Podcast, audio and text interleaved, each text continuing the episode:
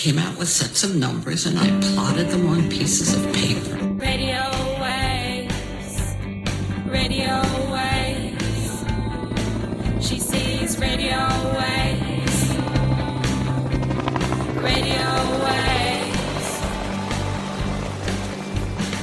Astrophiz brings the news. Arrays and dishes give different views. Are you confused? Radio waves. Radio waves. Radio waves. She sees radio waves. She sees radio waves. Welcome to the Astrophiz podcasts. My name is Brendan O'Brien, and today is Thursday, the 6th of June. Each fortnight, we speak with a special guest in the fields of radio astronomy, optical astronomy, space science, or particle physics. In this episode, we're speaking with Tommy Marshman about GPU based galactic plane surveys. And that's followed by Dr. Ian Astroblog Musgrave, who is a university toxicology and pharmacology lecturer, an amateur astronomer and astrophotographer, and he's going to tell us what's up, Doc. What's up in the night, morning, and evening skies for the next two weeks, and he takes us on a astronomical tangent. And we'll finish up as usual with our Astrophiz news highlights from this golden age of astronomy, space science, and astrophysics. So let's cross to Sydney now to speak with Tommy.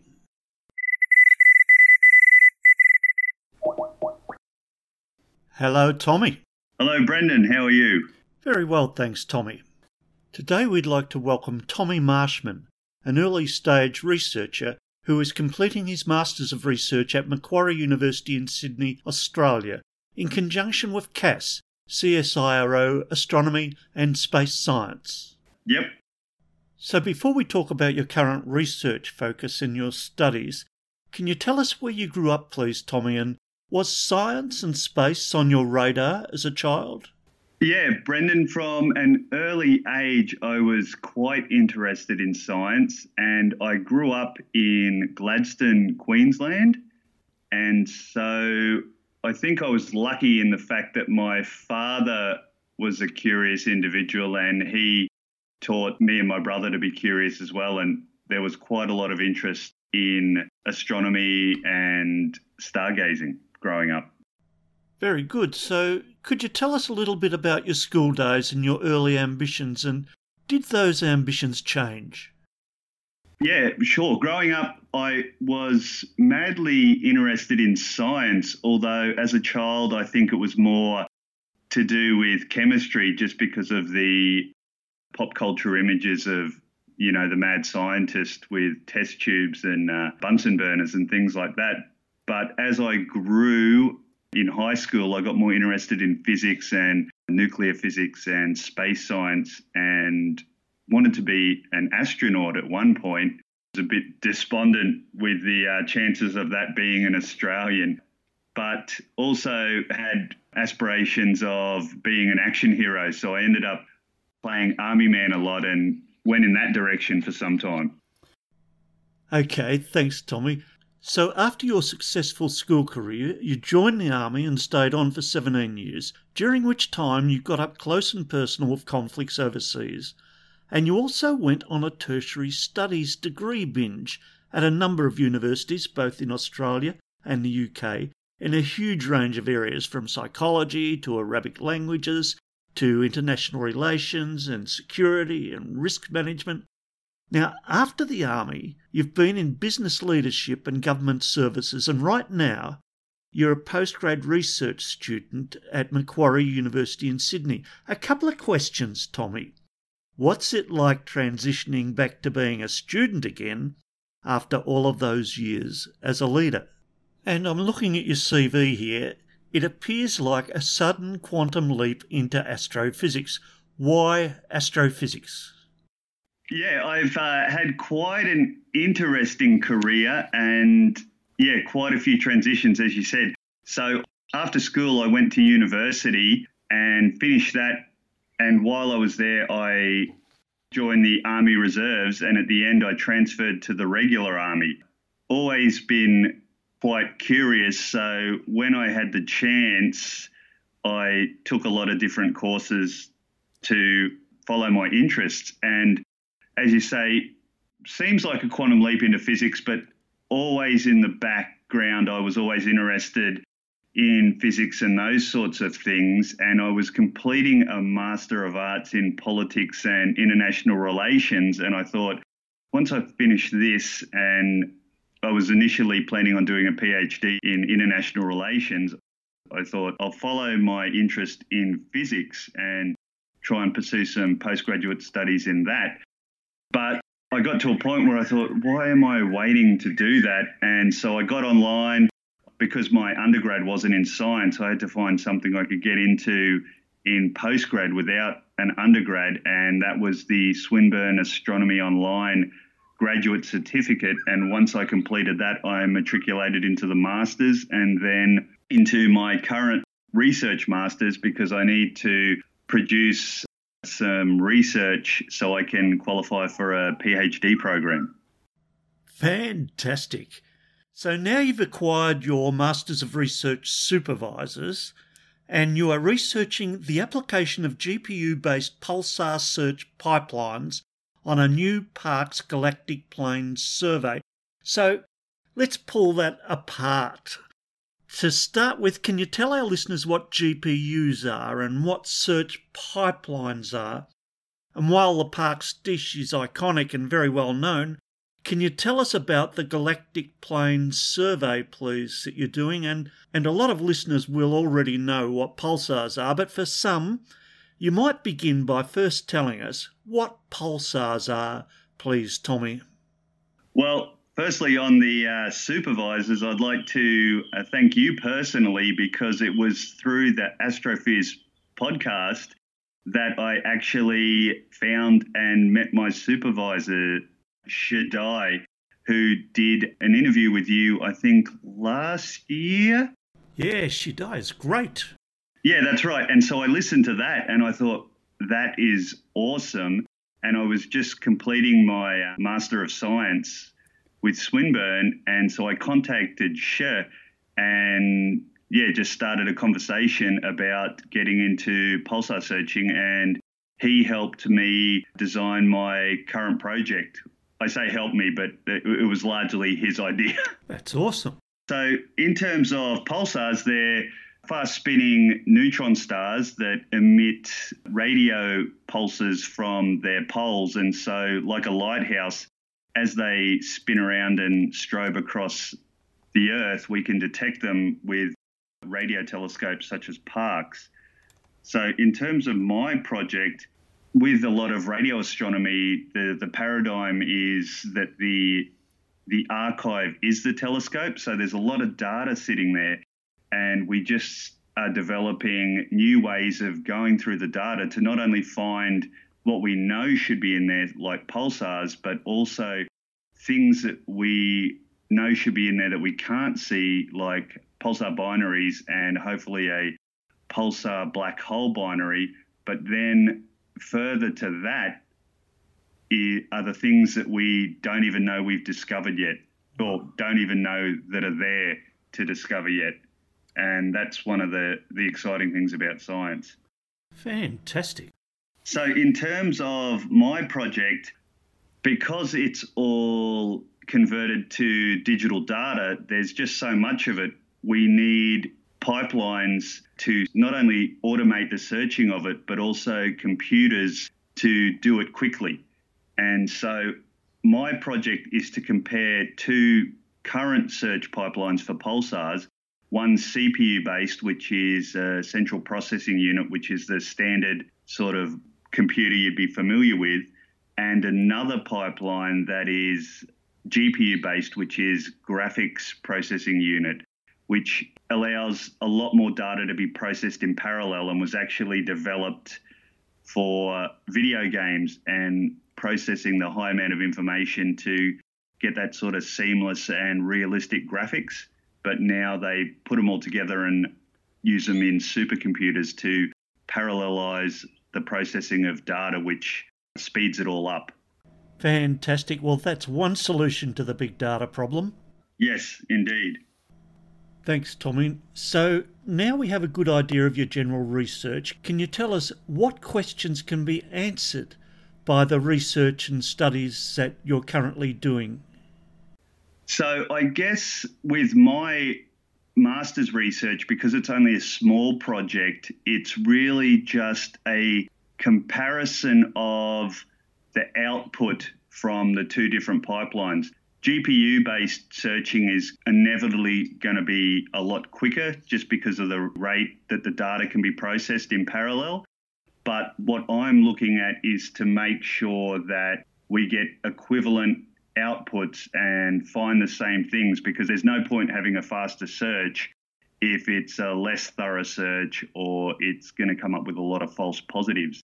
And so moving forward for a bigger project would be looking at some of the more specific parameters in some of the more exotic binaries, such as a pulsar black hole binary that hasn't been found yet, but a lot of astrophysicists think of as the holy grail of astrophysics, just because of all the science that can be conducted through observing one. Wow, like trying to find a needle in a haystack. Yes, indeed. Okay, thanks, Tommy. Now, a master's degree involves working closely with your supervisors on your proposal or your project. How does that work in your case? Well, in my case, I'm lucky in that I'm spoilt for supervisors because I've got three. So, because I'm working in conjunction with Macquarie University and CSIRO, I have an academic supervisor at the university, uh, Dr. Joanne Dawson, but I also have two pulsar astronomer supervisors at CAS uh, with Shi Dai, who is my primary supervisor, and George Hobbs, who is a bit of a pulsar astronomy guru Yep. as a, another supervisor. So I shouldn't be able to put a step wrong with my research, hopefully.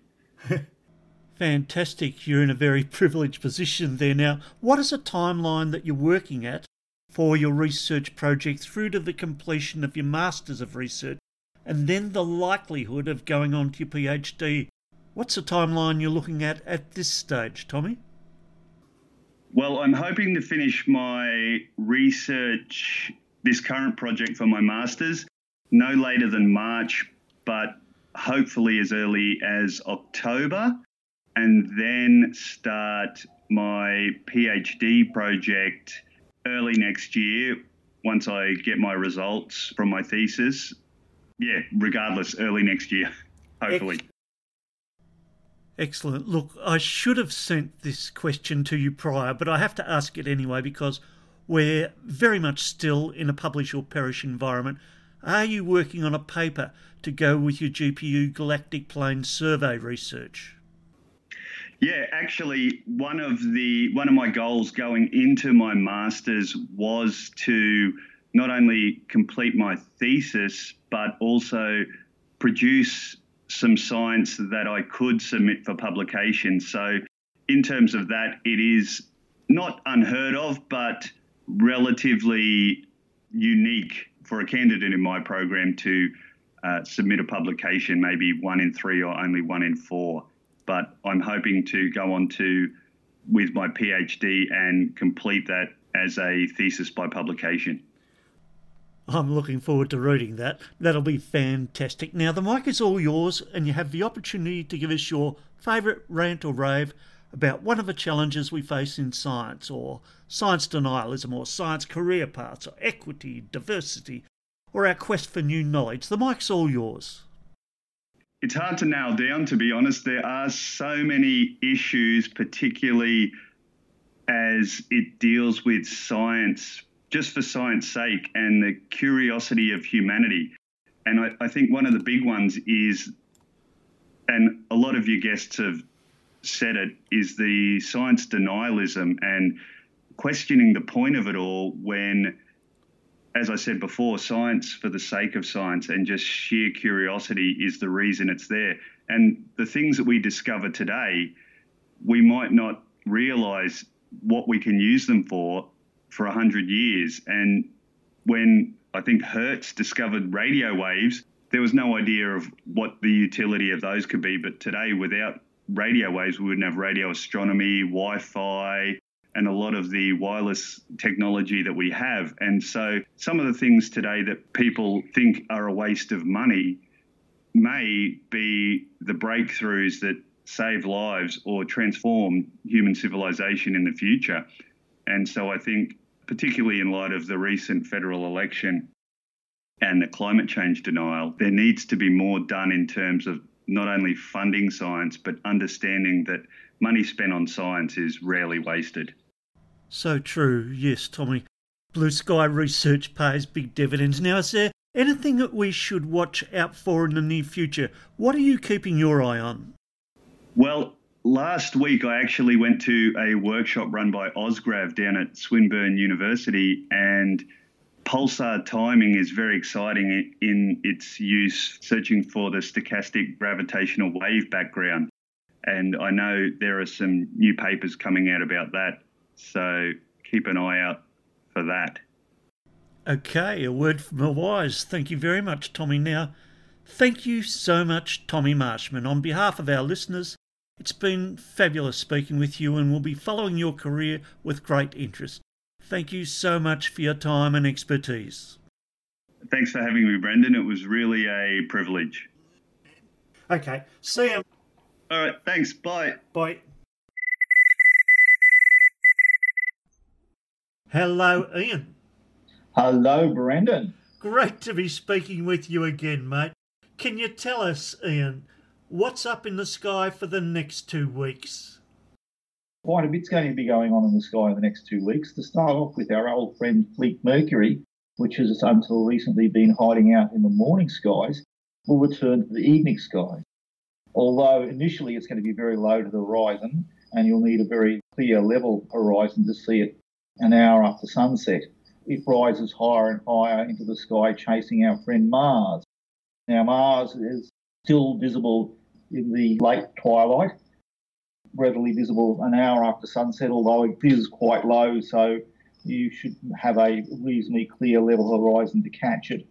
Uh, it's in Gemini at the moment and is going to be passing close to two of the bright stars of Gemini, not the brightest stars, the twins, but some of the accessory stars, so it'll be quite good to look out for.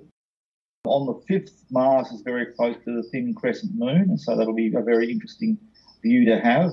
At this time, Mercury is just grazing the horizon an hour after sunset, and so uh, you might be best looking at looking 45 minutes after sunset rather than an hour if you want to catch all three of them.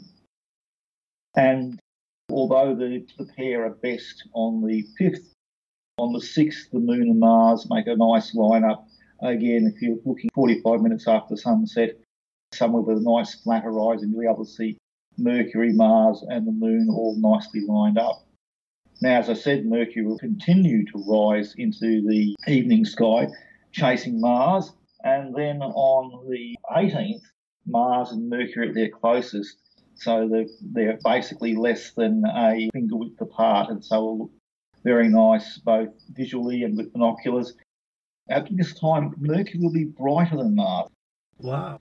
We've been quite used to Mars being very bright most of the uh, past year and a half, but now Mars has faded quite a bit and Mercury will be brighter than Mars. And then after that close approach on the 18th, Mercury will be above Mars. That's fantastic, Ian. It is fantastic. It'll be very nice watching, especially if you've got somewhere that's nice and level and clear. I have uh, the ocean horizon to the west, so it'll be very good for me. Now, if you turn your eyes to the eastern horizon, the brightest object above the eastern horizon, nestling underneath the curl of the constellation of Scorpius, is Jupiter. Now, Jupiter comes to opposition this month and on the 11th when it's brightest and biggest as visible from Earth. Now, because Jupiter is quite big in, in telescopes anyway, and because it's the variation in its orbit is not as uh, dramatic as that of Mars, you don't see a really huge difference between opposition and its first. But nonetheless, Jupiter will be very nice in telescopes now. Uh, at opposition, Jupiter is visible the entire night long, rising as twilight ends and setting as twilight starts. So you'll have a, a, lots of night time to watch Jupiter. For us in the southern hemisphere, this is occurring in winter, so we've got lots of clear, still skies. Through a telescope, Jupiter's bands and uh, Great Red Spot are always uh, interesting. Even in, in, a small telescope, you'll be able to see the uh, moons shuttling about. And this month, we have a number of eclipses and occultations as the moon and their moons and their shadows go in front of Jupiter, or the moon goes behind Jupiter. So there's lots of lots of moon drama going on in the next fortnight. Now, while we're talking about Jupiter, Ian, are we going to lose the big red spot? Well, that's what I was about to talk to about next. Amateurs looking at the Great Red Spot have noticed a phenomenon which they've been calling unravelling, where large plumes of material seem to be spinning off the Great Red Spot. Now, the Great Red Spot's been around for 200 years. It's dimmed and brightened occasionally during this time. It may entirely be possible that this is at the final hurrah of the Great Red Spot, but all the reports I've seen say that it's still persisting. It's looking quite dramatic with uh, with trails of material coming off the red spot at the moment. Uh, it looks like what's happened is another storm has impacted in it. And so what we may be seeing is a battle of, a, of the storms with one storm dominating over the other. But as I said, at the moment, the Great Red Spot's still there, even though it is, seems to be shedding material. Uh, this is a perfect opportunity at position for amateurs with even modest telescopes to uh, monitor what's happening with the with the Great Red Spot. The latest Juno pass has just occurred, the images from that pass are now available. So that's something for those people who are assembling Juno images to try and tell us in the next few weeks or so. Excellent. Yeah, there's a lot going on in the sky for both people with, the, with unaided eyes and uh, with binoculars and telescopes. And if you've got a medium-sized telescope with decent optics, watching the Great Red Spot and uh, following what's happening with that uh, mighty storm is going to be a fantastic thing to do over the next few weeks. On the 16th, the moon and Jupiter are close enough, about a couple of uh, finger widths apart, uh, they, but they also form a triangle with Antares, the brightest red star in Scorpio. So that'll be a, a nice construction to see in the skies. But let's not forget Saturn. Saturn comes to opposition next month. Right now, Saturn is really excellent in small telescopes. It's uh, nicely visible in the late evening sky, and your best views will be in the late evening to early morning. Something else is happening in the morning skies. Venus, which has been our beacon, is slowly sinking away. So if you get up in the mornings at the, at the moment, you'll still be able to see three bright planets. Jupiter is low in the west, Saturn is in the northwest, and Venus is right low on, on the uh, northeastern horizon. Uh, it's sinking lower and will soon lose it in the twilight. Very good. Now, Ian, because we're losing Venus as a morning star, and it's been called the morning star and the evening star, does that mean that later we'll be seeing Venus as an evening star? It will later on this year. It'll become the uh, evening star once again. Very good. Now, Ian, do you have a tangent for us for this episode? Yes. In the theme of what's up in the sky, a little while ago, uh, SpaceX launched the Starlink constellation of satellites. This caused a fair bit of consternation because they were significantly brighter than we had expected them to be. And they were quite dramatic, a train of uh, satellites all following one after the other, easily visible to the unaided eye they're now fading quite a bit and they're beginning to spread out as they head towards their final orbits. But you're still having significant flashes and sometimes the lead satellite in the train is significantly brighter. So this has caused a fair bit of consternation in the astronomical community because these 60 are the harbingers of a constellation which will eventually include almost 12,000 satellites we already have a fair few uh, satellites in orbit. So the consternation is that the, they just remain significantly brighter uh, than we imagined, and you have 12,000 of them crossing the sky. Could potentially mean that we'll lose a wide range of different kinds of astronomy, simply because you'll have relatively bright satellites crossing almost every potential field in the sky. One calculation was that when you uh, have the final proposed constellation in orbit, you'll have something on the order of 50 satellites crossing the sky at any one time. So there was a lot of faffing around and, and argument about this with a variety of moral and, and quite a few less informed opinions on this. One of the more spectacular ones came from Elon Musk himself that you wouldn't be able to see the um, satellites because they'd be uh, crossing in night time when it's dark. And I don't know about you, but I've been out in the uh, evening skies uh, watching satellites and they don't particularly care about it being at night. But what he was trying to get across was that these satellites would, would uh, enter into Earth's shadow and not be visible. When someone pointed out that you could watch the uh, International Space Station for quite some time into the night and it was incredibly bright, uh, his reply was the International Space Station is ex- extremely giant and has lights. now, he, the International Space Station is very bright, uh, not not because it's ex- extremely giant or has lights, uh, but because it has large um, solar panels which reflect the uh, sun's light back to Earth. The Starlink, it may be noticed, also has large um, uh, solar panels. The thing I wanted to point out here is why do we see satellites? There is a very good point that satellites in low Earth orbit should intersect with Earth's shadow. Now, as you know, uh, Earth casts the shadow, and Earth's shadow is exactly why we can see the um, see lunar eclipses.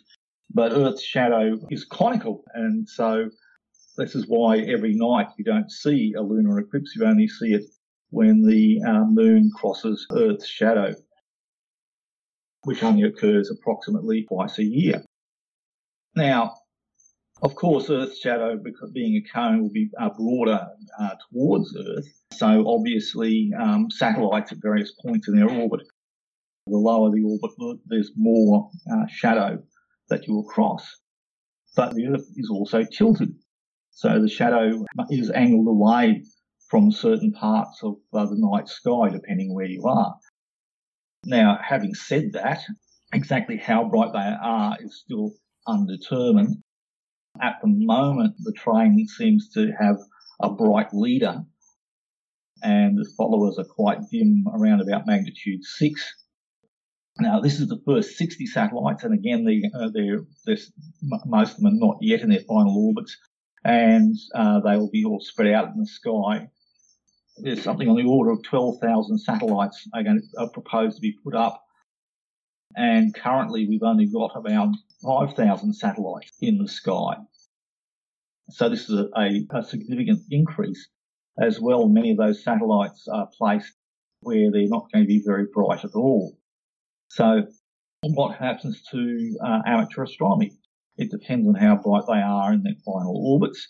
But you can imagine, for example, if you're out in, in, on the dark sky sites, and we talked last time about the designated uh, dark sky reserves, and you have something like 50 unaided eye visible satellites going across the sky at, at, at any one time.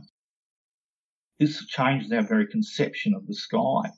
And the sky is no longer the natural phenomenon uh, that we were familiar with, but is now dominated by man-made objects. But let's say they're dimmer. Let's say they're on the order of sixth to seventh magnitude, which won't be picked up unless you're under really dark sky conditions. And even then would be very hard for a person to see as an amateur. But we now have all these satellites crossing the fields of view of both major astronomical telescopes, but also amateur telescopes. It's entirely possible to mitigate the impact of these kinds of satellites. But uh, from my point of view, is why didn't they ask any astronomers first? It's a bit of a bit of an issue. Of course, we'll have to see how it goes. And if you, if anyone wants to try and pick up the Starlink uh, trains, um, you can uh, find them through uh, uh orbits on CalSky and on uh, Heavens Above. Just type Heavens Above or CalSky into your favourite internet web browser, and they will give you predictions for these trains. But uh, it'll be interesting to see how this pans out. Will we just have another a bunch of faint satellites which will annoy professional astronomers immensely? Or uh, will we have something which potentially changes our view of the night sky forever? Our skies will no longer be quite the same. If we're looking at things that are in in low Earth orbit up to 550 kilometres, Starlink dominates. There's only about 5,000 satellites and all other bits of 500 satellites in, in orbit. But if we look at uh, up only up to 550 kilometres in true low Earth orbit, um, then there's only uh, nearly 2,000 satellites and their rocket stages. Uh, there's also other various bits of debris, um, but they're all sort of uh, less than millimeter, uh, less than a couple of millimeters in size, and so are not particularly going to be problematic in terms of visibility. But uh, the vast majority of, uh, of, of those objects, something like 9,000 objects compared to 2,000 objects, is going to be um, Starlink satellites. And they're potentially, those will be potentially the brightest ones. Uh, if we go up to um, uh, 11,000 kilometres, and this is above the International Space Station, and uh, if I'm correct in my memory, it's also higher than the Hubble Space Telescope. There's about uh, 7,500 uh, satellites and rocket stages, and there'll be about 12,000 of the Starlink objects. And there'll be about uh, 12,000 of the Starlink objects up at that height. Quite problematic. Actually, I think the, the actual figure for the, the Starlink satellites that will be above Hubble is, is more in the order of 5,000 objects. The Hubble Space Telescope is at 568 kilometres. So that means a significant proportion of the Starlink satellites will be above the Hubble Space Telescope and can potentially interfere with its observations. Yes, well, I'm sure that's a story that we'll be coming back to over the next months and years, Ian. Well, thank you very much, Ian Astroblog Musgrave. It's been fabulous speaking with you again. And it's been wonderful speaking with you and sharing the glories of the night sky, be they both natural and possibly artificial. See you, mate. Yeah, bye.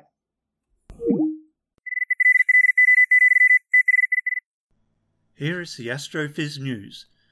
In a paper published today in Nature, another fabulous example of how archival data can be cleverly interrogated to lead to new, great discoveries. The paper is titled a cool accretion disk around the galactic center black hole.